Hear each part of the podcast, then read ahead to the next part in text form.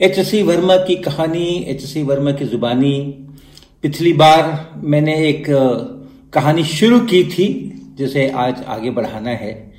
मेरे बड़े भैया की साइकिल, ये अपनी माता जी से पूछ करके भैया की अनुपस्थिति में उनसे बिना पूछे हुए मैं निकाल के ले गया घर से और सड़क पर ले गया मेन रोड पे। और उस मेन रोड पर ट्रैफ़िक के अंदर में पहली बार मैं सड़क पर साइकिल लेके निकला था और वो भी मेन रोड के ऊपर, इतने ट्रैफ़िक के बीच में मैंने अपनी कैची स्टाइल में उसको चलाते हुए और वहाँ से गांधी मैदान, जो लगभग ढाई तीन किलोमीटर होगा, वहाँ तक मैं उसको ले गया, बिना बीच में परेशान हुए। गांधी मैदान पटना का बहुत प्रसिद्ध मैदान है और बहुत बड़ा मैदान है। और जितनी बड़ी सभाएँ होती हैं, वो सब वहीं पर होती हैं। जयप्रकाश नारायण जी का जो संपूर्ण क्रांति आंदोलन हुआ था, उस समय वहाँ पर लाखों की सभाएँ हुआ करती थी, ऐसा अखबारों में लिखा जाता था। तो बहुत बड़ी सी उसकी पेरीफेरी थी। और उसके चारों बगल सड़क है। जो वहाँ पहुँचने के बाद मैंने बाई तरफ़ टर्न लेकर के और उसकी पेरीफेरी पर चलना शुरू कर दिया। साइकिल चलाते हुए। और वो भी चला। और वो भी लगभग 270 डिग्री घूमने के बाद, और वापस जिस समय मैं पहुँच रहा था अपने अशोक राजपथ राजपथ पर, उस समय में वहाँ पर एक कच्ची सड़क पर मुझे उतरना पड़ा। पक्की सड़क के बगल में कच्ची सड़क हुआ, कच्ची, कच्चा रास्ता हुआ करता था। तो कुछ ट्रैफ़िक पीछे से आया होगा तो हमें, मुझे बाई तरफ़ होने के लिए उस कच्चे रास्ते पे उतरना पड़ा। वो तो ठीक था चला। लेकिन उसके बाद जब वापस मैं उससे पक्के रास्ते पर चढ़ने लगा कच्चे रास्ते से तो उस एज के ऊपर साइकिल का चक्का जो है वो कुछ फंसा और साइकिल धड़ाम। एक तरफ़ साइकिल एक तरफ़ मैं, राहगीरों ने मुझे उठाया और उठा करके और साइकिल को उठा करके किनारे किया। क्षत विक्षत हो गया था घुटना और पैर के कुछ अंश और केहुनिया इन सब जगहों पर से रक्त प्रवाह चल रहा था। थोड़ा थोड़ा मामूली मामूली, और लोग कर ही रहे थे मेरी सेवा, तब तक मैं खड़ा हो गया और मैंने कहा, नहीं नहीं, ऐसे कोई खास बात नहीं है इतना, उतना तो चोट लगती रहती है। और मैंने साइकिल फिर से पकड़ी और फिर से अपना उसको चलाना शुरू कर दिया और वहाँ से चलाता हुआ मैं अपने वापस चाय टोला के घर उसी तरह चलाता हुआ साइकिल वापस पहुँच गया। और पहुँच करके साइकिल को अंदर किया, मैंने घर के अंदर किया और माता जी ने जब देखा ये हाल हो गया तो उन्होंने फिर सब घाव धोए जो चोट लगी थी और कुछ उसके ऊपर दवा लगाई, कुछ रोई वोई लगाई जो कुछ भी करना था उस समय में उन्होंने किया। लेकिन बड़ी समस्या ये थी और ये हमेशा होती है बच्चों को कि अगर हम इस प्रकार का कोई काम करते हैं और जिसमें कि बड़ों की अनुमति नहीं ली हुई होती है और उसके बाद कुछ चोट वोट लग जाती है, कुछ फिर एक बड़ी समस्या रहती है कि हम बताएँगे कैसे?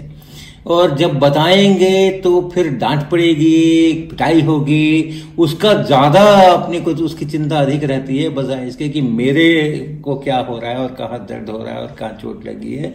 तो उसी परिस्थिति में मैं भी था और मैं यही सोच रहा था, कल भैया आएँगे तो उनको बताना होगा तो फिर कैसे, क्या होगा, परिणाम क्या होगा? और माता जी ने मेरे को इस उलझन में भी देखा, उस कष्ट में भी देखा, शारीरिक भी कष्ट है, मानसिक भी उलझन है। तो उन्होंने मेरे को कहा कि कोई नहीं, तुम भैया से बता देना, मैं भी कह दूँगी कि यहाँ सीढ़ियों से हम, मैं गिर गया था तो उसके कारण से ये चोट लगी है।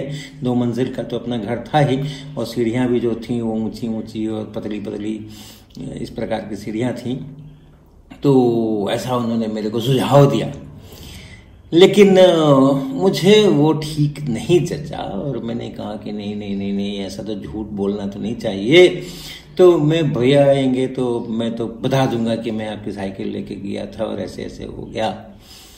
क्योंकि मेरा नाम जो रखा था हरिश्चंद्र, मेरे पिताजी को उस पर बहुत गर्व था और बचपन में उसकी कहानियाँ सुन सुन करके मुझे भी अपने नाम के ऊपर बहुत गर्व रहा।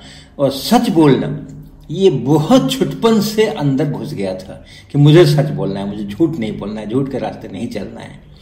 तो अगले दिन, जब भैया अपने प्रवास से लौटे और मेरे को देखा कि कहीं कहीं चोट लगी हुई है, कहीं कहीं पर छिला हुआ है, कहीं कहीं पर कुछ दवा वगैरह लगी हुई है तो पूछा उन्होंने, ये क्या हुआ, ये क्या हुआ? तो मैंने सारी कहानी उनको सच्ची सच्ची बता दी कि ऐसा ऐसा ऐसा ऐसा कल मैंने किया और ऐसा ऐसा हो गया। और मुझे बड़ा आश्चर्य हुआ कि वो बिल्कुल भी नाराज़ नहीं हुए, बिल्कुल भी उन्होंने डांटा नहीं, उन्होंने हमारी पिटाई नहीं की और समझाया मुझे कि ऐसा नहीं करना चाहिए था क्यों नहीं करना चाहिए था, उसके बहुत सारे उन्होंने तर्क वितर्क दिए। लेकिन मुझे उन सब में कोई किसी तर्क में और किसी उनके उपदेश के अंदर में रुचि नहीं थी। लेकिन यही एक मेरे लिए बड़े आश्चर्य और कुतूहल का विषय था कि आज भैया नाराज़ नहीं हुए।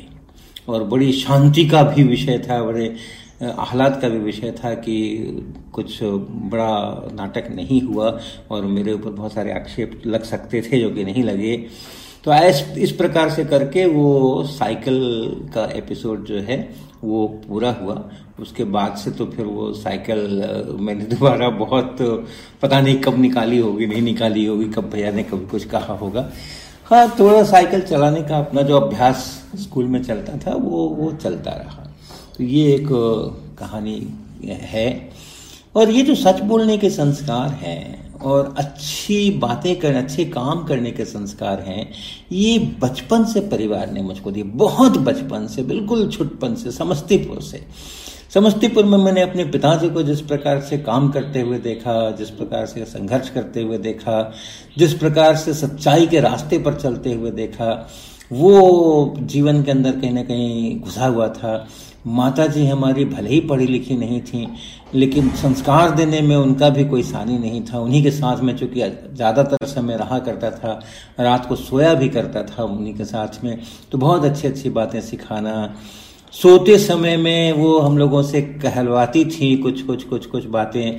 ईश्वर के प्रति की है, ईश्वर दिन भर में हमने जो कुछ काम किया है, उसका आकलन करके और उसमें से जो गलत काम हो गए, उनके लिए क्षमा और आगे से नहीं होंगे, उसकी एक, उसका एक निश्चय ये प्रतिदिन रात का हम लोगों का रूटीन हुआ करता था, जो भी हम लोग वहाँ होते थे, बच्चे।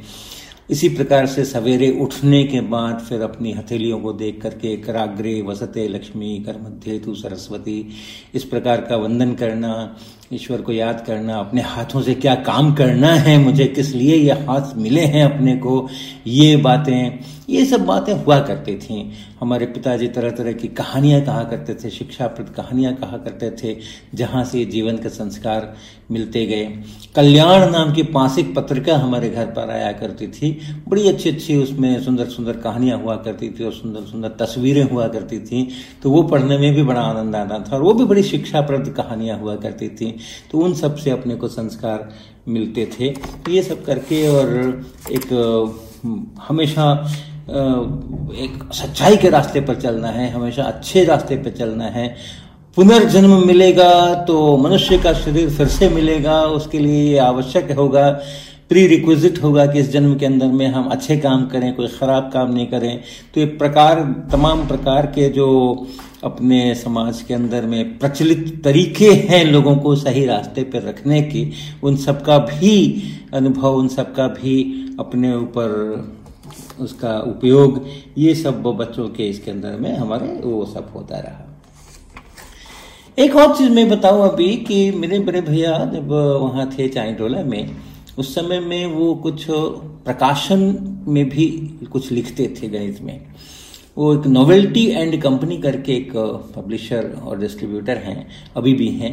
खजांची रोड अशोक राजपथ से आप चलें तो खजांची रोड के मोड़ से थोड़ा पहले एक बहुत बड़ी सी बिल्डिंग है, कुछ सात मंजिल की या आठ मंजिल की ऊँची बिल्डिंग है।